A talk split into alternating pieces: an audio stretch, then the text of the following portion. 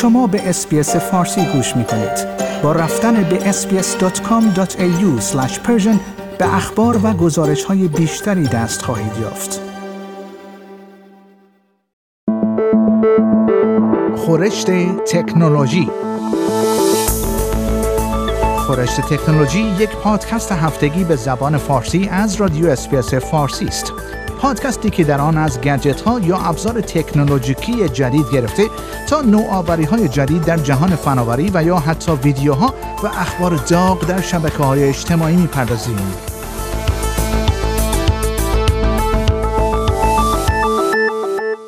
گروهی از دانشمندان استرالیایی قصد دارند سفری 1500 کیلومتری را با یک خودروی برقی تسلا انجام دهند که انرژی آن توسط پنل خورشیدی پرینت شده تامین خواهد شد.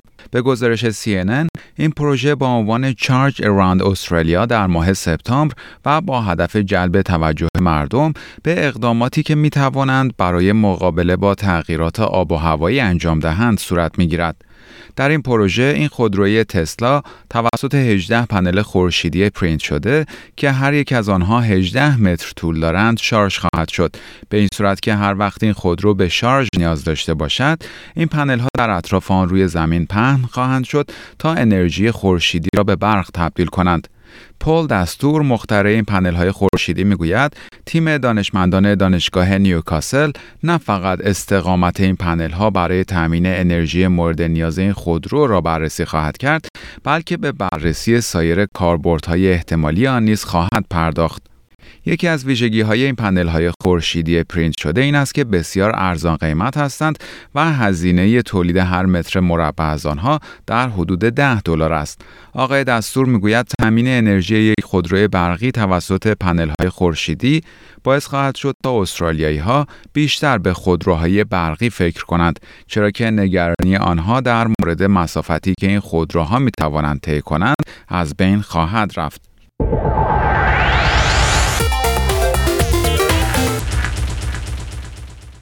وقتی از یکی از مناطق حاشیه‌ای و دورافتاده یا به اصطلاح regional استرالیا که برای استخراج معادن و کشاورزی شناخته شده است صحبت می شود، انتظار نمی رود که یکی از مراکز تکنولوژی پهپاد یا drone باشد، ولی یک پدر و پسر استرالیایی در حال تبدیل یکی از این مناطق به چنین مرکزی هستند. رابرت برند مدیر تحقیق و توسعه Flight Design و پسرش جیسن در حال احداث یک مرکز در منطقه وست ویالون در نیو ساوت ولز هستند. هدف از احداث این مرکز مطالعه، توسعه و تحلیل سخت افزارهای مربوط به تکنولوژی های فضایی و هوافضاست. این مرد 70 ساله معتقد است برخی از این تکنولوژی ها می توانند جان انسانها را نجات دهند.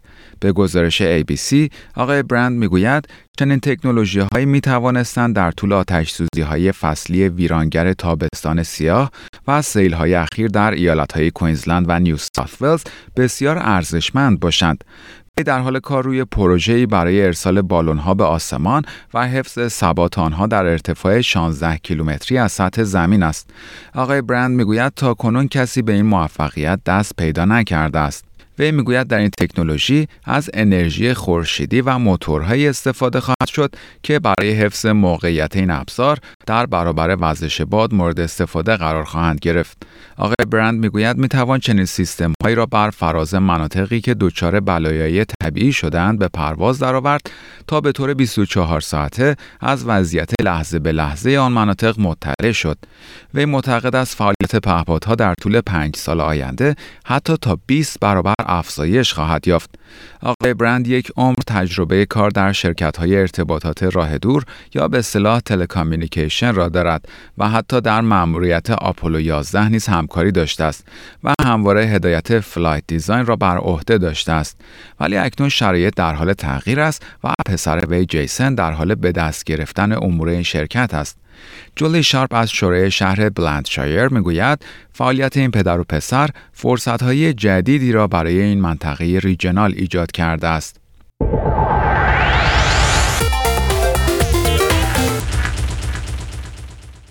نتفلیکس اعلام کرده است که قصد دارد با به اشتراک گذاری پسورد در بین خانوارها مقابله کند چرا که می‌خواهد شماره مشترکان خود را افزایش دهد.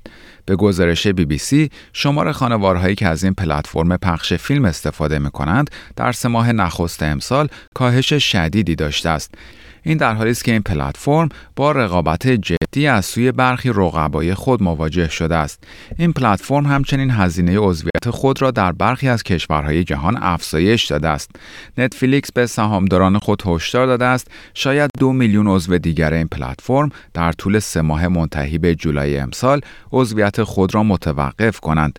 این شرکت هفته گذشته با انتشار نتایج عملکرد مربوط به سه ماه نخست امسال به سهامدارانش گفت درآمد ما کاهش چشمگیری داشته است.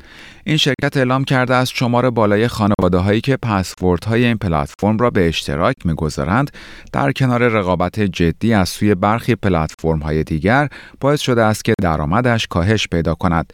این پلتفرم تخمین می‌زند بیش از 100 میلیون خانوار از طریق به اشتراک گذاری پسورد به طور رایگان فیلم های نتفلیکس را تماشا می کنند. رید هستینگز رئیس نتفلیکس می‌گوید جذب مشترکان جدید در برخی از کشورها سخت شده است. وی می‌گوید وقتی ما به سرعت در حال رشد بودیم مقابله با به اشتراک گذاری پسوردها یکی از اولویت های اصلی نبود ولی ما اکنون به طور جدی روی آن متمرکز شده ایم. این شرکت اعلام کرده است در حال آزمایش اقداماتی برای مقابله با به اشتراک گذاری پسوردها در منطقه آمریکای لاتین است و ممکن است چنین اقداماتی را در کشورهای دیگر نیز به اجرا بگذارد. نتفلیکس اعلام کرده است خروج از بازار روسیه در ماه مارس در پی حمله این کشور به اوکراین باعث شده است تا 700 هزار مشترک خود را از دست بدهد.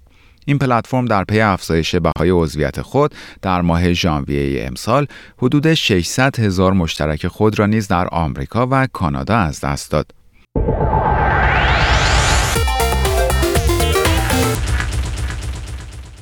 آیا فکر می‌کنید که شرکت های تکنولوژی باید مجبور شوند تا تمام ابزار خود را فقط با یک نوع شارژر عرضه کنند؟ اتحادیه اروپا یک گام دیگر به تحقق این اقدام نزدیکتر شده است. به گزارش news.com.au 27 کشور عضو اتحادیه اروپا در پین هستند که شرکت های تکنولوژی را ملزم کنند تا فقط یک نوع شارژر USB Type-C برای تمام ابزارهای خود از جمله گوشی های موبایل، تبلت ها و دوربین های دیجیتال ارائه دهند. نمایندگان پارلمان اروپا هفته گذشته در یک کمیته مربوطه با 41 رأی مثبت در برابر دو رأی منفی به چنین اقدامی رأی مثبت دادند. این پیشنهاد باید در ماه آینده در یک جلسه عمومی که در آن 705 عضو پارلمان اروپا شرکت می‌کنند تصویب شود. سپس می‌توان گفتگوها درباره قانون نهایی را با دولت‌های اتحادیه اروپا آغاز کرد. هدف از این اقدام این است که تولید های الکترونیک کاهش پیدا کند و استفاده از این ابزار برای مصرف کنندگان آسانتر شود. نمایندگان پارلمان اروپا همچنین خواستار این هستند که برچسب های روی کالاهای دیجیتال در مورد روش های شارژ کردن آنها واضح تر باشد تا مصرف کنندگان بتوانند تصمیم بگیرند آیا به خرید یک شارژر جدید نیاز دارند یا می توانند از شارژرهایی که از قبل دارند استفاده کنند. الکساندر اگیس سالیبا نماینده پارلمان اروپا از کشور مالت می‌گوید چنین اقدامی باعث کمک به حفظ محیط زیست و کاهش هزینه هم برای مصرف کنندگان و هم برای شرکت های تولید کننده خواهد شد. وی می‌گوید هر سال حدود نیم میلیارد شارژر ابزار الکترونیک قابل حمل وارد اروپا می شود که باعث تولید 11 تا 13 هزار تن زباله الکترونیکی می شود. به همین دلیل است که استفاده از شارژرهایی که می توانند برای ابزارهای الکترونیک کوچک و متوسط مورد استفاده قرار گیرند می تواند به نفع همه باشد. در پایان برنامه خورشت تکنولوژی این هفته از شما دعوت می‌کنم برای تماشای برخی از ویدیوهای جالب در مورد تکنولوژی به صفحه اینترنتی برنامه فارسی رادیو SBS با آدرس sbs.com.au مراجعه کنید. شما همچنین می توانید پادکست های خورشت تکنولوژی را دانلود کنید و در هر زمانی که خواستید آنها را بشنوید. آیا می خواهید به مطالب بیشتری مانند این گزارش گوش کنید؟ به ما از طریق Apple Podcast، Google Podcast، Spotify یا هر جای دیگری که پادکست های خود را از آن می گیرید گوش کنید.